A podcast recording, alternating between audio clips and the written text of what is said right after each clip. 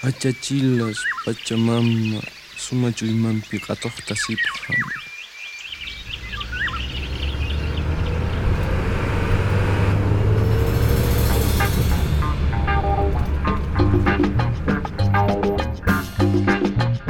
Sur les routes de la Pachamama. Pachamama, Pachamama,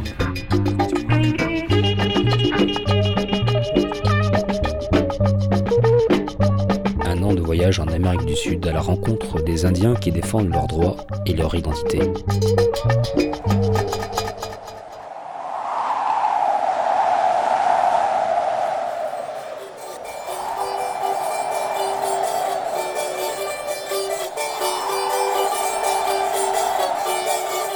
Maintenant six mois que je suis sur les routes de la terre-mère, la Pachamama, comme l'appellent les Indiens, et où que l'on aille, que ce soit en Colombie, en Équateur ou au Pérou, on s'aperçoit que les mouvements indigènes ont réussi à se rendre visibles, et après une trentaine d'années d'existence, certaines de ces organisations savent peser sur la scène politique et sociale, à tel point que plusieurs pays ont voté de nouvelles constitutions qui offrent plus de droits aux peuples indigènes, et c'est le cas de la Bolivie, où je vous emmène aujourd'hui.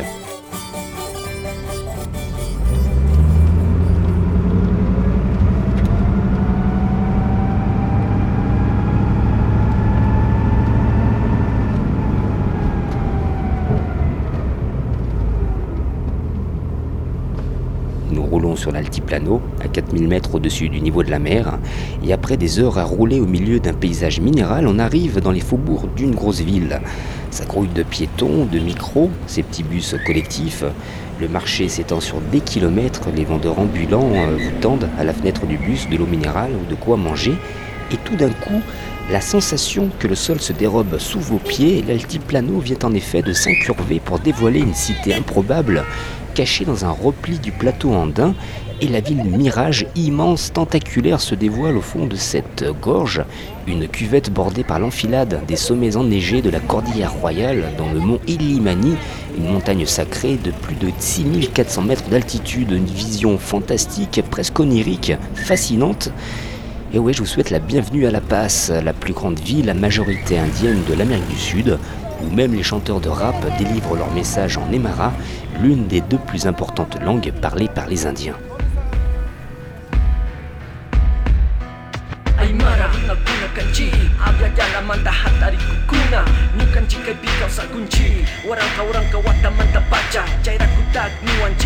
Halpas Aymara, nous sommes originaires d'Amérique, nous vivons depuis des milliers et des milliers d'années sur cette terre.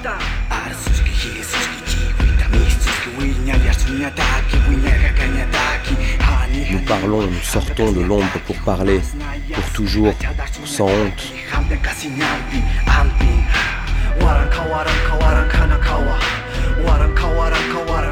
Des milliers, des milliers, nous sommes des millions, mon peuple Aymara. Avec le sang de Tupac Katari, ce nom, nous l'écrirons sur les murs.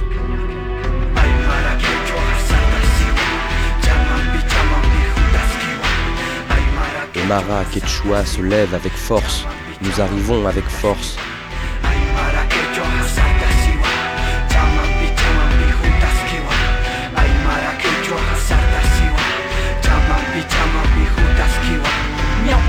Nos ancêtres nous ont laissé tout le bien, le beau, le grandiose. Ces enfants doivent apprendre, le Haïlou est une organisation. Nos ancêtres nous ont laissé tout le bien, le beau, le grandiose. Nous devons continuer sur la voie de nos ancêtres Aymara sans nous écarter de ce mode de vie. La voix des Aymara et des Quechua sort de l'obscurité pour enfanter l'Amérique latine. Dans une grande lumière, ils sortent et ils grandissent.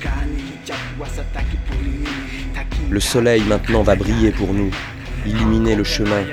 Des nuages blancs apparaîtront, des tourbillons de vent se lèveront pour voler comme le condor malcou, comme la neige fraîche de la cordillère.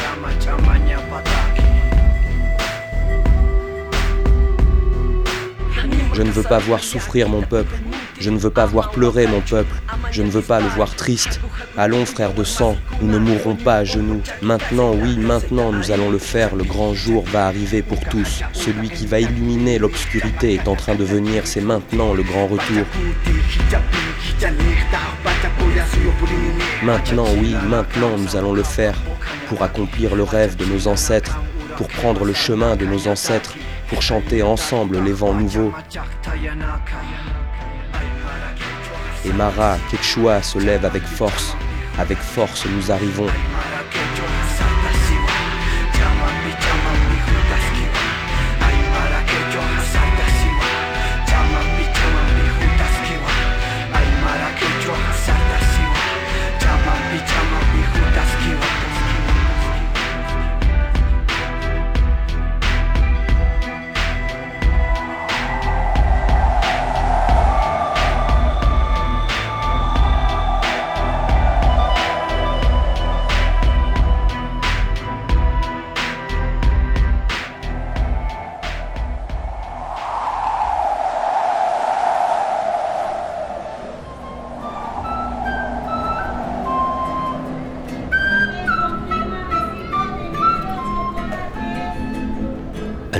Avant d'arriver en Bolivie, j'apprends que le sujet de reportage que je souhaitais traiter avec des Indiens Guarani n'était plus d'actualité.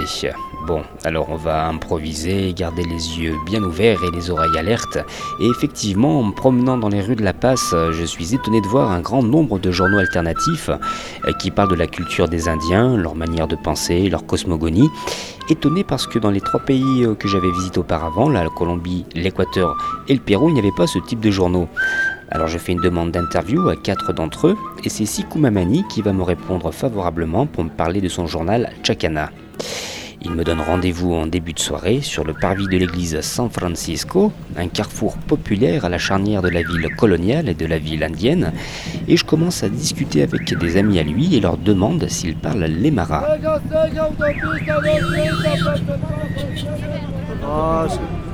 Euh, oui, oui, nous parlons l'Emara, mais il est plus urbain. Là, je lui demande si c'est un Emara mélangé avec de l'espagnol. Oui, oui, euh, il est espagnolisé. hein. Il y a plusieurs catégories euh, d'Emara. Il y a l'Emara Pukina, il y a un Emara plus pur, un Emara espagnolisé euh, et un Emara qui est plus courant, celui qui est parlé dans les, dans les campagnes. Il y a des variations dialectales, comme dans toutes les langues.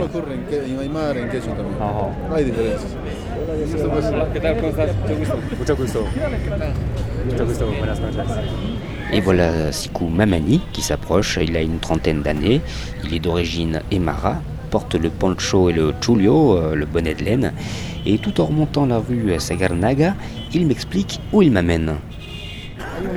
Et J'ai un ami qui tient un restaurant qui s'appelle Al Amir. C'est de la cuisine de l'Inde, mais on ne va pas y manger. On va juste se poser là-bas pour discuter.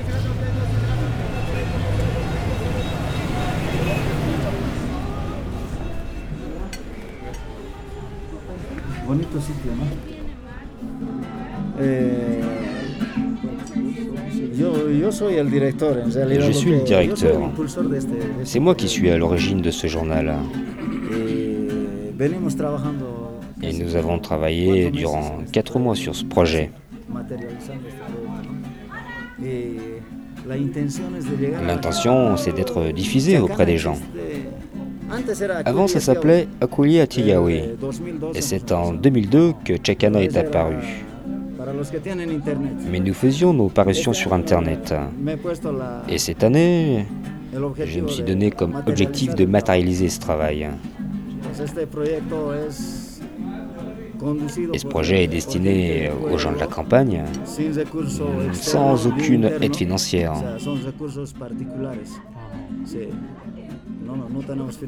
Nous ne recevons d'argent de, de personne, hein. c'est particulier. Et nous ne reprenons pas les idées du gouvernement, mais nous aidons les idées qui sont émises par les gens de la campagne. Et nous voulons également être diffusés dans, dans toute la Bolivie, dans les régions andines. Voilà ce que nous proposons. Les thèmes qui sont abordés dans ce journal nous sont propres. Il y a peu de politique, beaucoup plus euh, d'investigation. Nous relatons la pensée des Aymara euh, et des Quichua. Il y a aussi de l'actualité. L'intention du journal est d'être multilingue. C'est un travail énorme. Mais je pense que ce n'est pas impossible hein, si on veut y arriver. Par exemple, là, c'est écrit en espagnol, pour que tout le monde puisse comprendre. Ici, c'est en aymara. Après, c'est la partie euh, d'investigation. Et il y a d'autres euh, articles, quelques-uns en quichua, et il y a aussi des articles en anglais.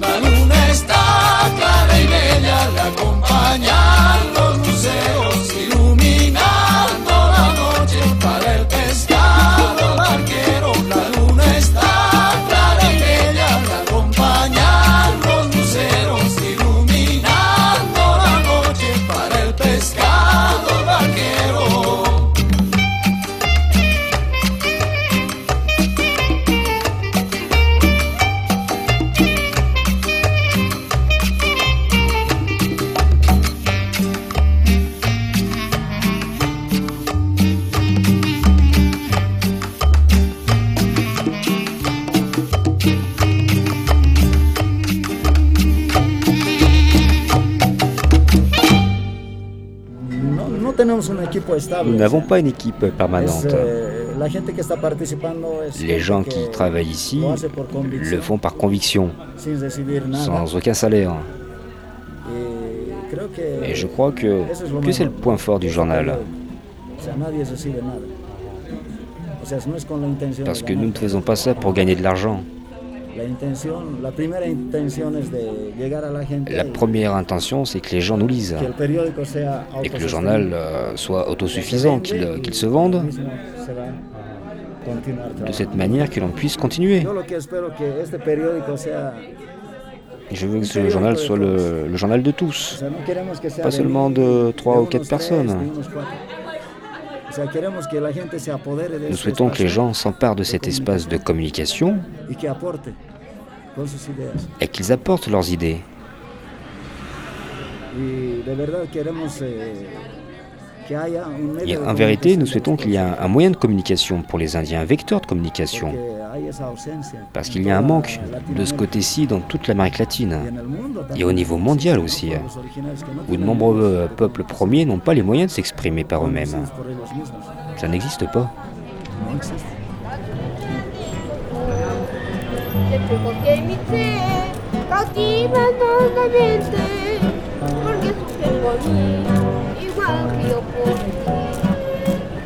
Porque mi fe cautiva nuevamente, porque sufre por mí, igual que yo por ti.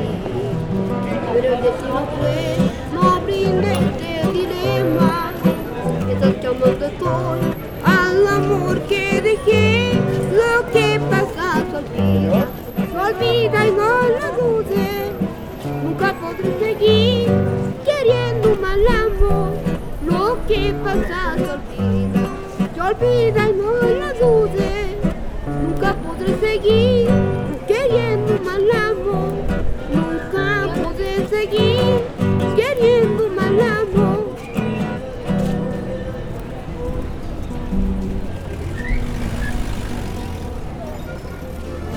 Sur les routes de la Pachamama. Pachamama. En Bolivia regiones. En Bolivie, il y a plusieurs régions. Euh, Par exemple, si le journal était diffusé à Santa Cruz, là, nous ne serions pas lus. Parce qu'il y a une partie de la population qui n'aime pas ce que nous faisons. Et de ce côté-ci euh, du pays, à La Paz, Oruro, Cochabamba, au Potosí, Potosi, les gens veulent ce type euh, de journal. Un journal qui parle d'eux. Arrêtons-nous ici quelques instants euh, pour comprendre de quoi nous parle Sikou Mamani et pourquoi son journal Chacana, qui traite des Indiens, leur manière de vivre, leurs coutumes, pourquoi ce journal ne serait-il pas lu à Santa Cruz, à Tarija ou Trinidad? Alors là, je suis un petit peu embêté parce que vous parlez du problème du régionalisme en Bolivie, ça pourrait faire l'objet d'un reportage complet. Donc, très schématiquement, il y a deux régions qui s'opposent, celle des Andes, majoritairement peuplée d'Indiens, et où siège le gouvernement socialiste d'Evo Morales, lui-même indien de nationalité Et de l'autre côté, vous avez les départements orientaux, le moteur économique de la nation, qui au cours de plusieurs événements qui ont secoué la Bolivie en sont venus à demander leur autonomie. Deux idéologies qui s'opposent, un socialisme qui souhaite nationaliser les ressources naturelles et un néolibéralisme préoccupé par le travail et la croissance économique. Rajouter à cela l'approbation par référendum en janvier 2009 de la nouvelle constitution bolivienne qui n'arrange pas les choses en offrant aux Indiens plus de reconnaissance, où les 36 langues indigènes par exemple deviennent officielles, euh, les ressources naturelles qui elles, je cite, deviennent propriété du peuple bolivien, la religion catholique qui perd son caractère officiel, les latifundia, ces exploitations agricoles qui se voient euh, limitées en superficie, tout en fait pour déplaire aux autonomistes libéraux. Et le clivage qui était jusqu'à présent économique se double dorénavant d'un clivage ethnique où les Indiens sont perçus comme un bâton dans la roue du développement économique. Donc effectivement, à Santa Cruz, fer de lance de l'opposition libérale, le journal Chacana, vous ne le trouverez pas. Retour dans notre resto avec Siko Mamani, un resto assez bruyant ma foi, euh, Mamani donc soulève un autre problème, euh, celui de la presse justement. On l'écoute. Pour parler de notre journal, le problème principal est qu'il n'existe pas d'espace d'expression pour les Indiens. Il n'y a pas de moyens de communication qui défendent la véritable position des Indiens. Tout ce qui est diffusé à travers Internet, à travers les revues, de la télévision ou de la radio, en ce qui concerne les Indiens, ha sido manipulada. tout ça a été manipulé. Por ejemplo, Par exemple, un manipulado, thème qui a été manipulé est celui de la justice communautaire. se ha manipulado. O sea, la justicia comunitaria es igual al linchamiento. O sea, para los medios, La justice communautaire est comparée au lynchage par les médias riches. ellos han, Eux désinforment au lieu d'informer la population. Ils parlent pour parler. Ils écrivent pour écrire. Mais eux n'ont jamais vécu à la campagne.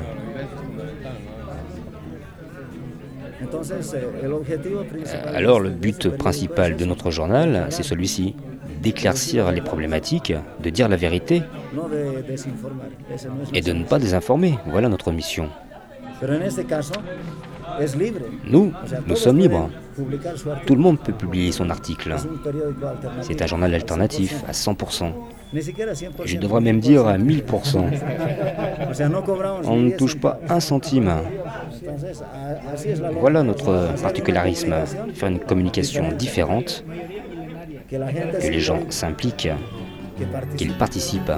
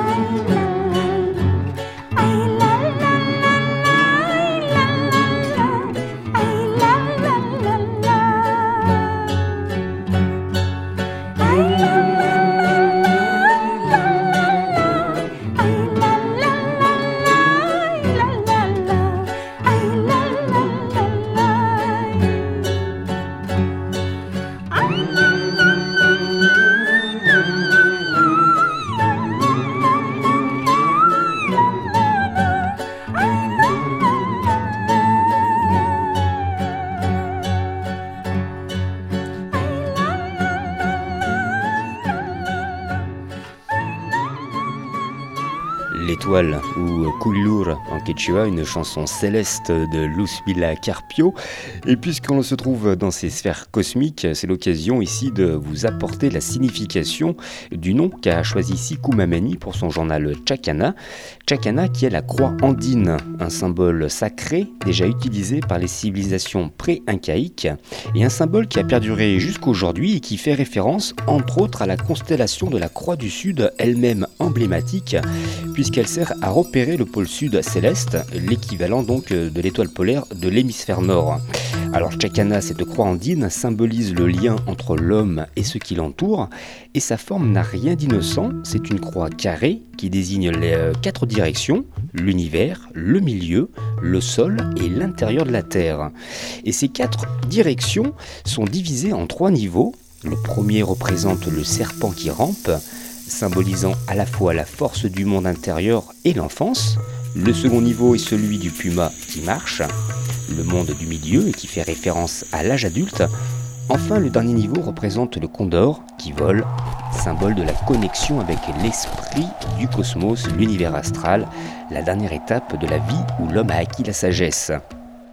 Pour terminer, on trouve un rond central à l'intérieur de cette croix andine. Elle représente le centre de l'Empire Inca et le centre géographique de l'Empire Inca, c'est la ville de Cusco, ou en quechua Cusco, qui veut dire le nombril du monde, et qui pour les Incas était le lieu où se concentraient les sources d'énergie qui permettaient à l'homme de trouver le chemin vers la lumière, le chemin spirituel, ou chacana, en quechua signifie le chemin ou le guide de lumière. La boucle est bouclée. Retour dans ce bas monde à la passe avec Sikou Mamani et ses amis. Et je lui fais la, la remarque euh, qu'au cours de mon voyage en Colombie, en Équateur et au Pérou, je n'avais pas vu de presse alternative concernant les questions indiennes. Et je lui pose la question de savoir pourquoi.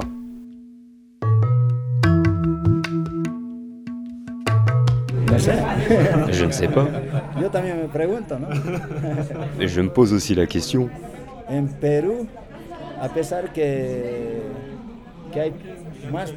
Au Pérou, malgré qu'il y ait plus de peuples indiens, ils ne se sont pas renforcés comme en Bolivie. En. Pérou, ils sont plus nombreux. En Bolivia hay 36, Ici, en Bolivie, il y a 36 peuples indiens différents. Mais au Pérou, c'est beaucoup plus. Igual. Pareil en Équateur, en Colombie et de partout. Et là-bas, je ne comprends pas pourquoi ces peuples ne, ne s'organisent pas. Sans doute euh, que le système politique, économique est, est différent. Et l'éducation est plus difficile aussi, je sais pas.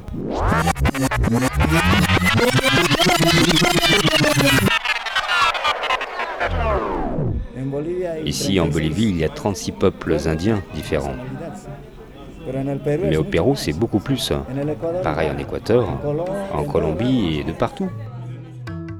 Oui, on revient un petit peu en arrière là parce que notre ami euh, Sikou Mamani nous induit légèrement en erreur. Alors c'est vrai que l'on trouve 36 peuples indiens différents en Bolivie, ils sont 84 en Colombie, 60 au Pérou, donc effectivement plus nombreux, mais seulement 30 nationalités différentes en Équateur, moins nombreuses qu'en Bolivie donc. Et si l'on regarde le pourcentage du nombre d'Indiens au sein de la population, il est en Bolivie d'au moins 50%, alors qu'il n'est que de 2 à 3% en Colombie, 25 à 30% en Équateur et aux alentours de 40% au Pérou. Euh, Par conséquent, la Bolivie est le pays d'Amérique du Sud où les Indiens sont le plus représentés. Alors voilà, je pense qu'il fallait un petit peu euh, clarifier ces chiffres. Reprenons le cours de l'entretien où il est question du militantisme du peuple bolivien et de politique aussi, où vous allez entendre parler du MAS, le mouvement vers le socialisme, le parti politique du président Evo Morales.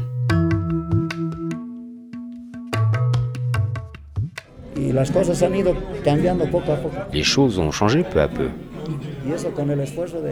et ça grâce à l'effort de tous, pas seulement grâce aux politiciens, mais les non-politiciens aussi, grâce aux gens.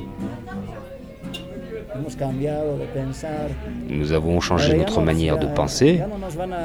Aujourd'hui, nous ne disons plus, euh, voilà, ça, ça se passe comme ceci ou comme cela, mais nous nous interrogeons. Et nous demandons des comptes à de nombreuses personnes, aux politiciens, aux économistes, aux maires, aux préfets. Nous remettons souvent les choses en cause en Bolivie.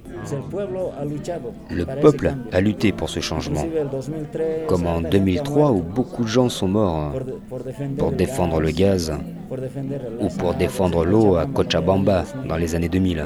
La gente mismo Les gens eux-mêmes ont changé. Et puis est apparu le MAS, el qui était euh, l'unique alternative politique. Et aujourd'hui, nous en sommes là. Et de mon point de vue, le MAS ne représente pas le peuple. C'est mon point de vue. Hein.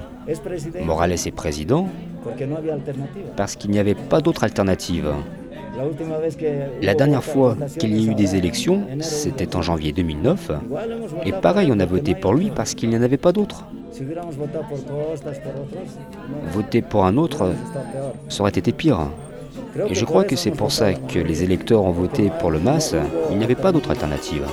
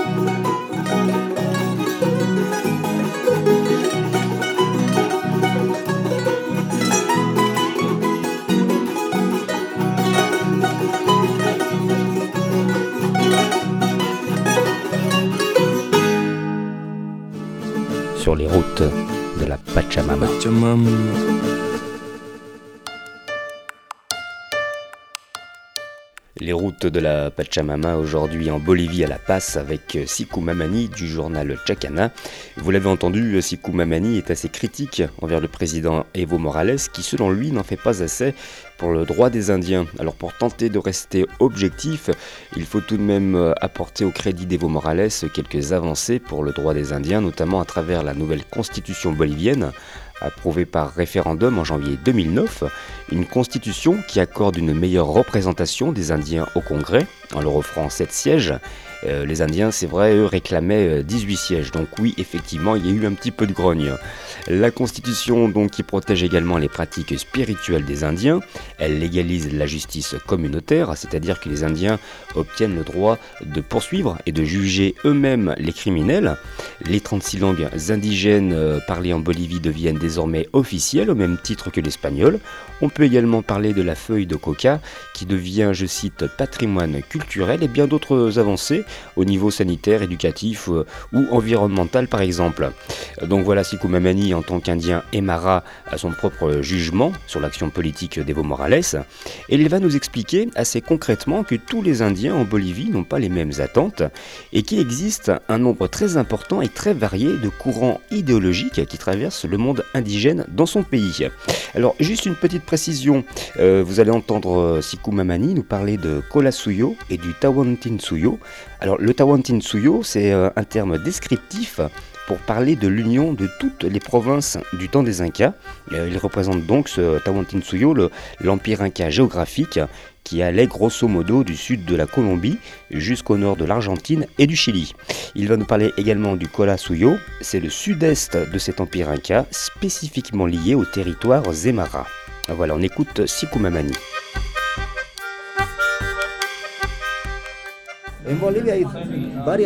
En Bolivie, il y a différents courants de peuples indigènes.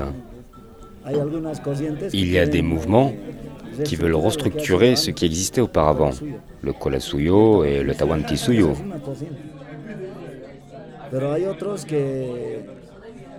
Et il y a d'autres euh, groupes indigènes qui veulent prendre le pouvoir, le pouvoir politique. Et son action est plus politique. C'est de créer des partis politiques. C'est la préoccupation de beaucoup. La prise du pouvoir, un espace de pouvoir, non seulement au gouvernement, mais dans les municipalités, euh, les préfectures, dans tous les postes de pouvoir. Après, il y a d'autres peuples indigènes qui luttent pour les terres et les territoires. Qui luttent pour les droits humains aussi. Et pour cela, ils font des séminaires, ils s'organisent en forums de débat pour approfondir ces thèmes, ces thèmes des droits humains, du droit des peuples indigènes, du droit des femmes indigènes. Il y a plusieurs courants en Bolivie, également des courants idéologiques. Quelques-uns militent pour le socialisme, comme le MAS. D'autres militent pour le courant indigéniste. Eux sont plus radicaux. Mais tous les indigènes ne valorisent pas ce que nous sommes. Ils se refusent de se voir comme tels. Ils ne veulent pas accepter leur identité. Beaucoup d'indigènes nient tout cela parce qu'ils ont été manipulés. Manipulés euh, par l'Église, euh, les politiciens. Ouais, Il y a du boulot. Alors, il nous parle de, de manipulation euh, de l'Église. Il va nous en donner tout de suite deux exemples. Nous, ce que nous souhaitons faire, a decir, digamos, a aclarar c'est el éclaircir le, le panorama. Parce qu'aujourd'hui, euh, l'Église catholique est en train de mentir sur tout. Nous allons aussi el 10 de fêter la fête de la Chacana le también 3 salen mai. Et eux, en même temps, ils paradent en procession. Alors, on confond. Nous, nous célébrons la fête de la Chacana. Et eux, euh, parallèlement, célèbrent la fête de la Croix. La Croix, qui a été apportée par les Espagnols. Euh, voilà où nous en sommes. Le, panorama est très confus.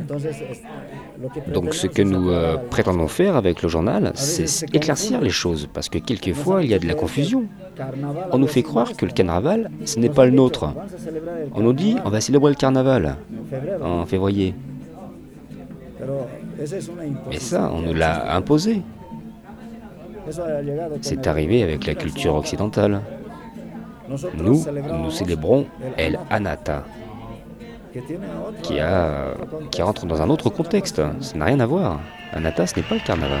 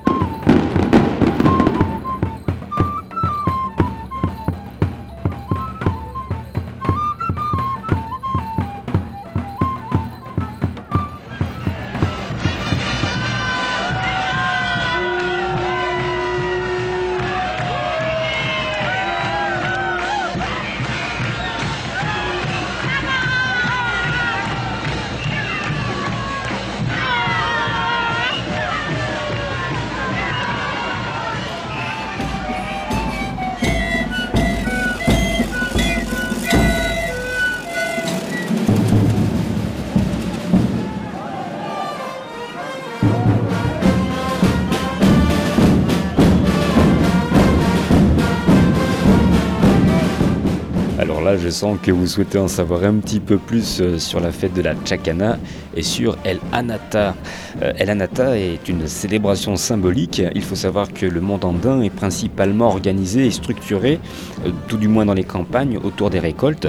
Et c'est durant l'époque des pluies que l'on recueille des aliments considérés comme sacrés, comme la pomme de terre ou, ou la quinoa par exemple. Et c'est le 2 février que débute El Anata avec la bénédiction des produits agricoles où l'on remercie également la Pachamama, la terre-mère, pour sa générosité.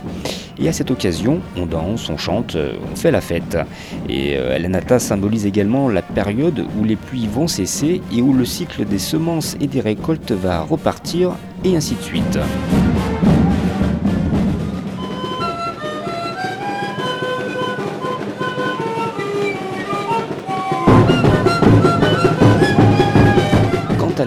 La Chacana, euh, c'est le 3 mai de chaque année qu'on fait la fête de cette croix andine, une croix qui est placée sur des collines au-dessus des champs. Et différentes communautés euh, font la fête pour remercier la croix, la Chacana, de leur apporter de quoi manger. Et ce mois de mai correspond euh, justement au début des récoltes. Et le 3 mai est le jour précis où la constellation de la Croix du Sud se trouve exactement au zénith. Euh, symboliquement, la fête de la Chacana représente le pont cosmique entre l'homme, la nature et les êtres surnaturels. Voilà, bon, c'est vite dit, c'est vite fait, parce que là, je viens de vous parler très brièvement de, ces fêtes-là, mais ça recouvre beaucoup plus de choses euh, que ça. On va terminer notre entretien avec euh, Sikou Mamani en abordant un autre thème, celui de l'éducation, et plus particulièrement sur les universités indiennes.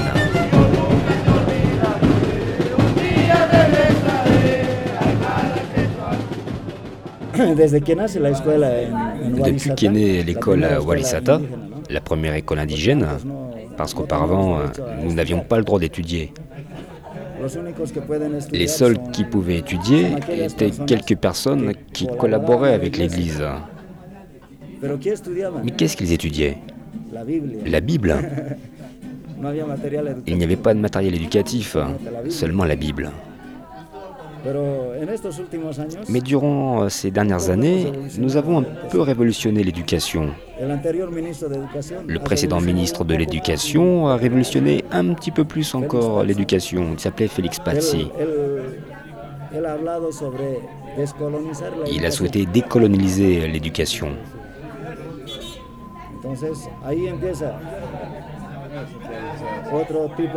Nous avons commencé à voir une autre manière d'appréhender l'éducation. Mais malheureusement, ceux qui disent la vérité, ils sont isolés maintenant.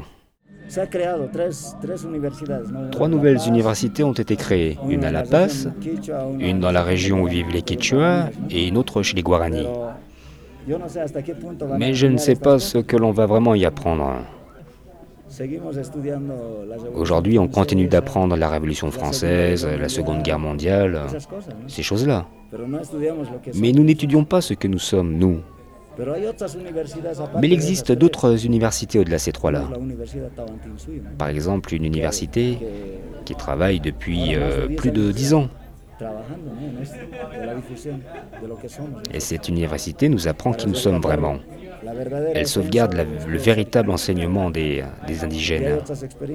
Il y a d'autres expériences à Cochabamba avec l'université que et d'autres universités qui existent aussi en Équateur et au Pérou. Mais de ces universités-là, le gouvernement, il s'en intéresse pas. Ce gouvernement qui est supposé indigène, il devrait s'y intéresser. Aujourd'hui, vu que nous sommes au pouvoir, nous les Indiens, mais bon, euh, ça je n'y crois pas, parce que ce gouvernement ne lutte pour rien. Au lieu de créer ces universités, on devrait soutenir celles qui existent déjà. Voilà, c'est sur ces propos, une fois de plus euh, très critiques de Sikou Mamani que nous allons nous quitter. En fait, Sikou Mamani est à l'image du peuple bolivien qui, comme en France, n'hésite pas à descendre dans la rue pour protester. La Bolivie, au-delà de ses paysages, de sa culture ou, de son histoire, est un pays vraiment très intéressant parce qu'il s'y passe énormément de choses au niveau politique ou, social. Et la discussion que j'ai eue ce soir-là et qui a duré une bonne partie de la nuit, eh bien, elle m'a appris beaucoup de choses sur la Bolivie, sur l'Amérique du Sud et complexité, et nul doute que ceux qui liront le journal Chakana de Sikou Mamani, eux aussi apprendront beaucoup de choses. Je ne vous quitterai pas sans vous donner l'adresse du blog qui relate ce voyage en Amérique du Sud americalatina09.unitaire.com. Je remercie également mon ami Cédric Achard qui a posé sa voix sur le rap Emara du début de reportage. Mon ami euh, Gustavo, lui aussi d'origine Emara et que j'ai eu la chance de croiser en France et qui m'a aidé à décrypter l'accent Emara de Sikou Mamani. Et puis enfin, je souhaite également ici rendre un hommage à d'autres amis boliviens, ceux du côté de Tareja, dans le sud de la Bolivie, Don Rezus qui euh, cultive la vigne et ses amis musiciens, dont Gilberto, d'une humanité incroyable. Et ce sont avec eux que nous allons nous quitter et que je vous dis hasta la próxima.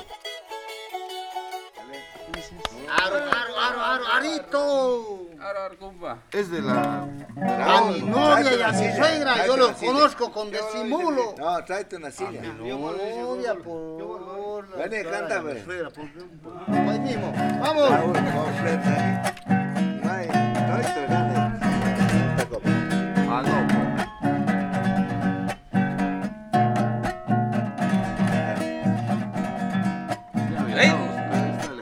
Niña tierna de mi soñar, aurora del querer, fue tu boca panal de miel que cautivó mi ser.